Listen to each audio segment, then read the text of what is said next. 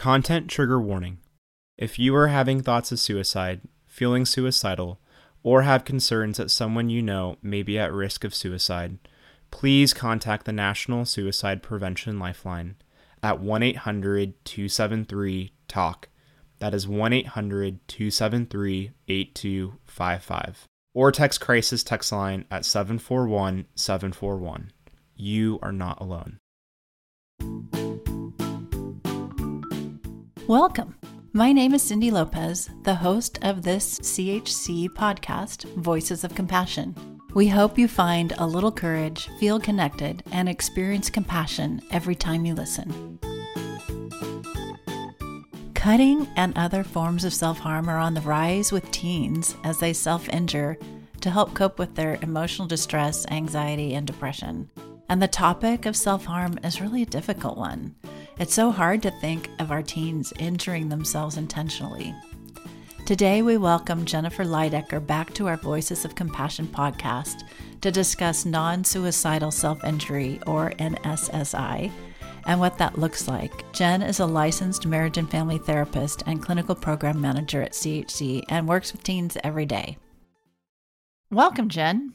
We're so glad that Jennifer Lydecker is here with us today. She works with teens in our intensive outpatient program, and this topic of self harm is one that she knows well because of the teens that she works with. So, thank you for being with us today, Jen. I'm excited in, in some ways to talk about this topic because it is one that sometimes comes as a surprise to parents. And so, I think this is a really important podcast for us to have and really relevant to the teens that I work with and have worked with for a long time in terms of self harm and suicidal behaviors. Self harm or self injury is part of this bigger category of what is called NSSI, non suicidal self injury. So let's talk about that. What are we talking about when we talk about self harm or self injury? So, non suicidal self injury is self harm that's done in the context and not related to a suicide attempt or a, a, suicidal behavior. And so, for a lot of the teens that I work with, self harm does look like a form of like cutting or scratching, but it can also be things like pinching their skin. Other teens will pick to the point of like making themselves bleed or hair pulling. There's kind of a overlap a little bit sometimes between self harm and trichotillomania. And then also things like punching themselves or inflicting bruises on their body in different ways. So we've had self harm present itself in a number of ways. Cutting is generally the most frequent for us as well. So, Jen, you just mentioned trichotillomania. What is that? That is a disorder generally related to anxiety, where they're pulling on their hair as a function of their anxiety. So it's not related to generally the self harming behaviors in that way, but we do have teens that pull hair as the function, as the way to do self harm. And I'll probably talk about this a lot. For us, we look at the function of the behavior, especially coming from the the DBT lens. And so those two things are different sometimes for us. And DBT, we'll definitely be talking more about that. That's dialectical behavioral therapy, and that's a very effective intervention for kids who are experiencing self harm. So, Jen, who self injures? Can you generalize that? I think the most recent information that I was reading is that over kind of the lifespan, about 15% of the population has engaged in self harming behaviors. So we have younger children, pre adolescents that engage in self harm. And then you have adolescents, which I think is what a lot of us associate self harm with. And then there are adults that engage in self harming behaviors as well, in terms of using them as coping strategies or a way to kind of regulate their emotions. And I think you said this before that many adults who are self harming now were as a teen. Mm-hmm. So, as you said, coping mechanism for them. So that continues. They haven't figured out a different way to cope yet. Yeah, So sometimes the the behavior will occur and start in adolescence and they continue that through into adulthood hmm. without intervention or sometimes we use the term willingness a lot in DBT with that willingness and commitment to stopping that hmm. behavior. I can imagine as a professional working with these kids, like it's really difficult to see them and hear them talk about why they're doing it. What do you hear from students, from teens about why they harm themselves in this way? And is it intentional? It is intentional in that they are doing it to either regulate themselves when their emotions are really overwhelming, they're feeling too much. And so it's used in a way to kind of ground them in the moment. It also is a, a way for them to feel better when their emotions are too much. And so there is kind of this like euphoria that can happen after. Mm. And then there's also the piece where the teens who are really numb and they're not experiencing emotions, they're not enjoying anything, so that when the depression can be really significant, they use the self harm as a way to experience some feeling. So it doesn't always bring on an emotion, but it's just feeling something in those moments where they feel really numb. Mm-hmm.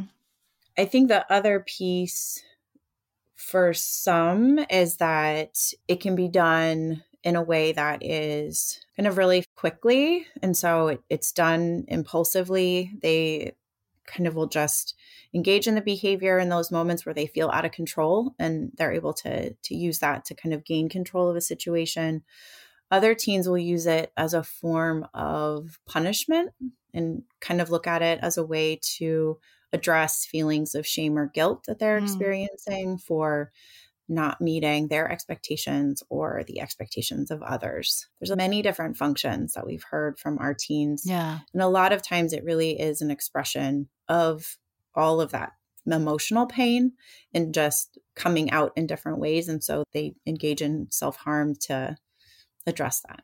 Yeah. And it's interesting because as we've talked about this too, you've talked about it as a communicative behavior. It's how they express how much pain they're in, but it's often very private, right? So that communication part of the behavior, how does that happen when they're trying to be really private about it? Or maybe that's not the case with everyone. Yeah, I would say it's definitely a mix in terms of the teens that we have worked with in RISE, our intensive outpatient program. And so some of the teens, the self harming behavior is really private. They've engaged in it for months, if not years, before reporting it or someone noticing and identifying it as self harm and then referring them to us. And other times, the teens do use it as a communicative behavior. So it's a representation to them of how much pain they are in, and they can show people that with the wounds on their skin.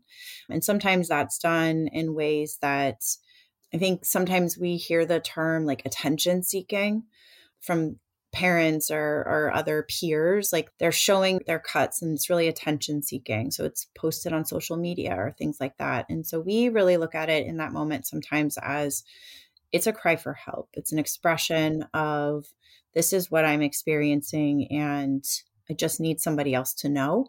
And so for us we come from a non-judgmental stance and so it's kind of like what are they needing in that moment and it it sounds like they're needing help so how do we step in and we support them with what they're managing, which is a lot of emotion.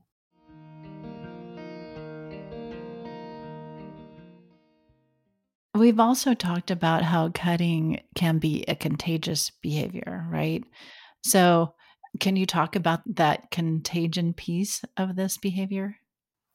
Yeah, it definitely is something that our teens experience through social media or even the regular media shows and, and movies and things like that that they're watching. And so for some of our teens that are really struggling, they see that and think that works for them in terms of being able to to manage their emotions or to cope with a really big events that they're experiencing as a teenager and the kind of life altering moments that some of them go through at this time. And so they'll start the behavior. We have had teens who have tried self harm and haven't found that it worked for them or it wasn't something that was effective and it just hurt. So they didn't continue that behavior. And there are teens who have seen that it's worked for their friends and then they start engaging in that behavior as well. So it's something that we think about in terms of the group of teens that we put together at Rise in terms of our clients. And then there's a lot of research around the contagiousness of the self harming behaviors. Yeah. So for our listeners, Jen has mentioned RISE a couple of times. So RISE is our intensive outpatient program at CHC. And we do that in partnership with Stanford. So, Jen, do you want to talk a little bit about that program? What does that involve? So, RISE, our intensive outpatient program, the teens are with us four days a week for three hours a day. And we're a comprehensive dialectical behavioral therapy based program. So we use DBT, which is very skills based and is the only evidence based treatment for self harming and suicidal adolescents. We use that as our treatment modality, and RISE has been open for almost four and a half years at this point, five years in May. And so we've worked with a lot of teens that are engaging in self harming and suicidal behaviors over that time. And so, to our listeners, if you have a child or you know someone who you're thinking might be a good candidate for the RISE program, please reach out. You can find out more at chconline.org. Connect with our care team and they can help you with that. So, if I'm a parent and, you know, I see stuff in the media, I hear about self harming, I'm not necessarily seeing it in my child. As a parent, what can I do to either prevent this from happening or become more aware of what's happening with my own child? I think, in the way that we've talked about before in this podcast, and I know other providers at CHC have talked about in their podcast as well, is really being observant. And for us, it's in a non judgmental way. And if you notice changes in your teen, coming with compassion and curiosity and asking them questions about how things are going. Sometimes just an organic conversation from like watching a show and noticing something and just kind of opening the door. Wow that's an interesting behavior. You know i i hear that self-harm comes up or i know some of the high schools will sometimes do different things around mental health and and self-harm and suicidality. And so kind of opening that door for the conversation to happen. And parents are going to have an emotional response to that because it's about a child hurting and potentially their child hurting. And so kind of taking that deep breath before asking the question so that it's a curious question.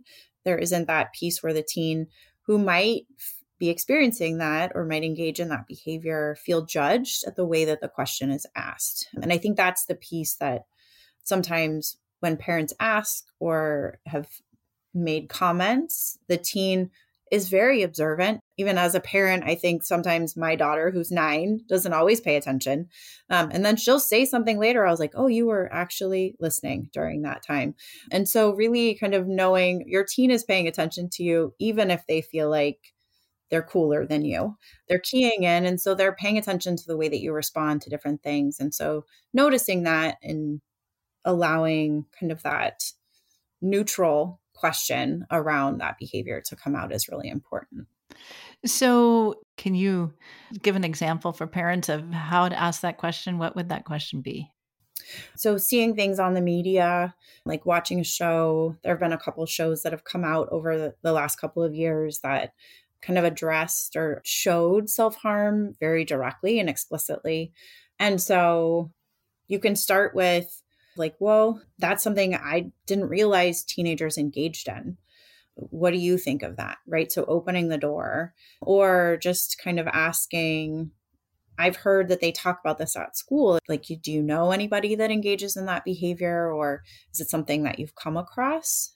And that you might get an honest response. It just depends. Yeah. Or it might just kind of open the door a little bit. And so a couple weeks later, they might come to you and start talking. Yeah. So it just plants a seed sometimes in that you're engaging in open conversation, and that can be really important for the teens.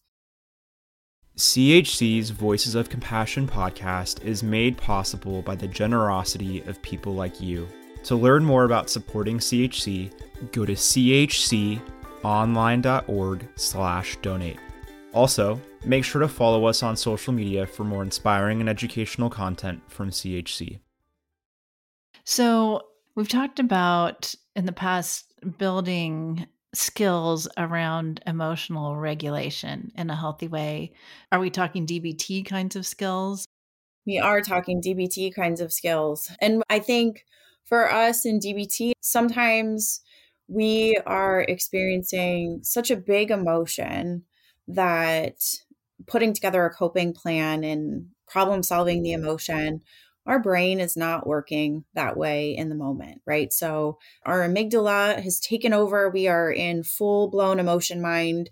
And so the thing that we talk about with the teens are we call them our crisis survival skills in DBT. So our distress tolerance skills are really integral because it's the idea of tolerating that emotion to the point where you don't make the situation worse. So it doesn't fix the emotion all the time. It doesn't make it better. Sometimes it'll decrease the emotion or it'll decrease the distress in the moment.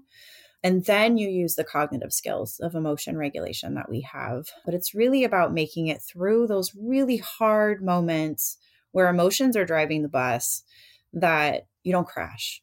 You just kind of coast through that straight away and you make it to the end. And those are simple things like just watching TV, watching your favorite show. We had a group of teens come through and where like friends which i i grew up watching friends. And so now to hear the, them talking about it as their like go-to coping strategy or the office was another one that a lot of our teens would watch. And so it's kind of distracting with other emotions like that. Horror movies also come up a lot. I am not a horror movie person, but that's something that other people use. Or just kind of leaving the situation sometimes can be really helpful in creating that space. Self soothing is another DBT skill that a lot of our teens use. And especially if they have pets, their pets are definitely both a distraction and something that is soothing to them to cuddle up or just pet their animal is really a key piece. So we talk a lot about those types of skills. And then I think the other piece that we sometimes kind of forget about are just our mindfulness skills. So the idea of just sometimes stopping and taking a couple deep breaths can really create that distance between the emotion and what's prompting the emotion. And so we'll pull those in for some of our teens too, where just taking some deep breaths, sometimes using other strategies that are really effective, sometimes exercising through the stress is helpful. So some of our active teens will go for a run or they'll do some jumping jacks. Those types of things can be really helpful.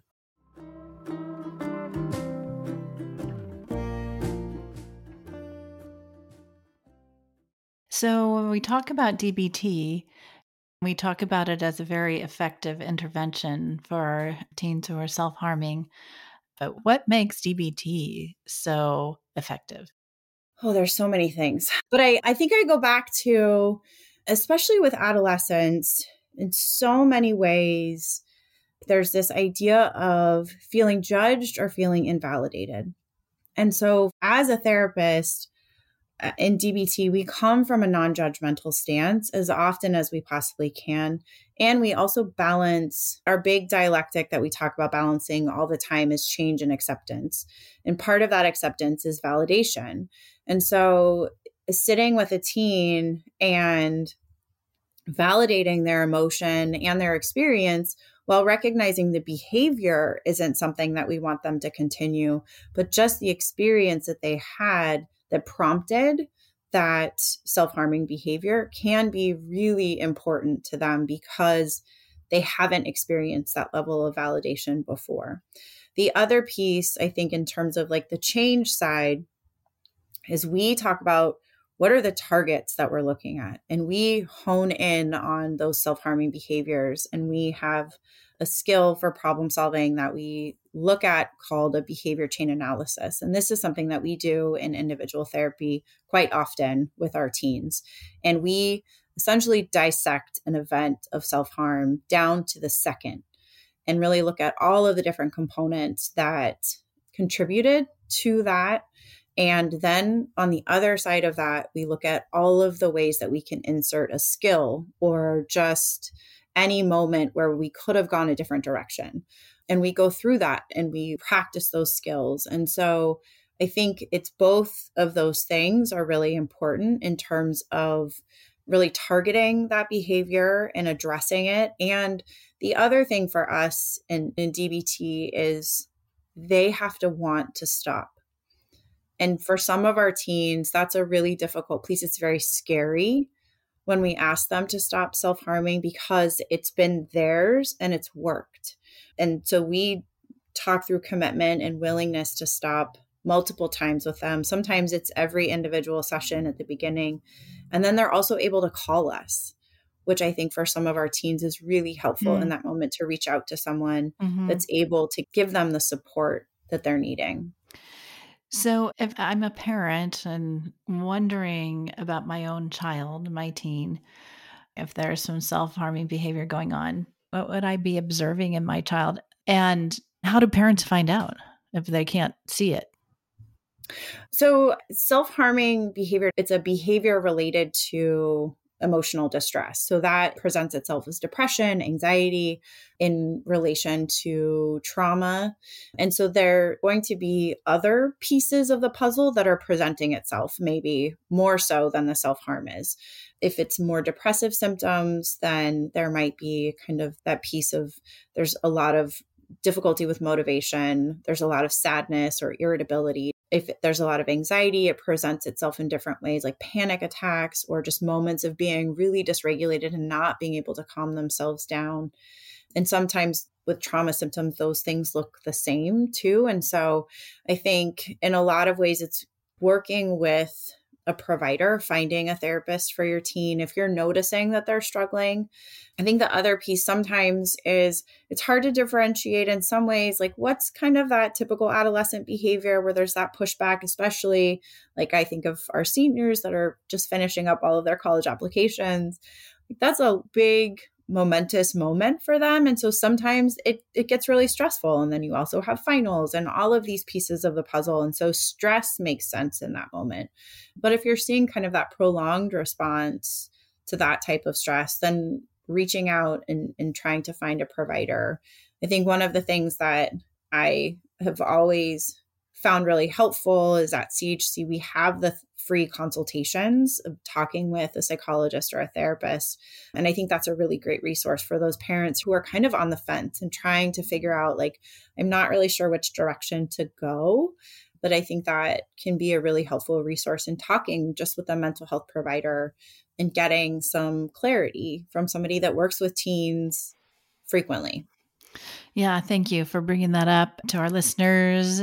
You can find out more about that too, again, by reaching out, chconline.org and our care team. And it is a free 30 minute consultation. So you just come and talk about what's going on and what your concerns are. And then that mental health provider will give you some advice and some guidance regarding next steps. So, do teens with this self harming behavior, do they talk about it with their friends?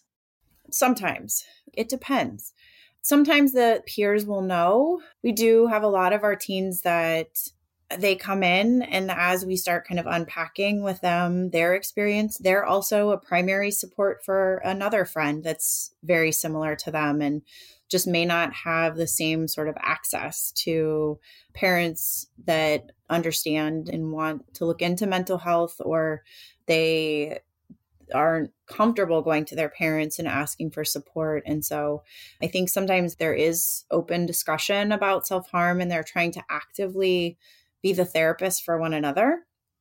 And then other times, teens will engage in self harming behavior and not tell anyone. And I think a lot of times the emotion that's driving those pieces is there's a lot of shame about the emotion or about that behavior. And so that sometimes the pediatrician or a parent happens upon seeing the self harming wounds, and then it gets the ball rolling in terms of getting them access to treatment.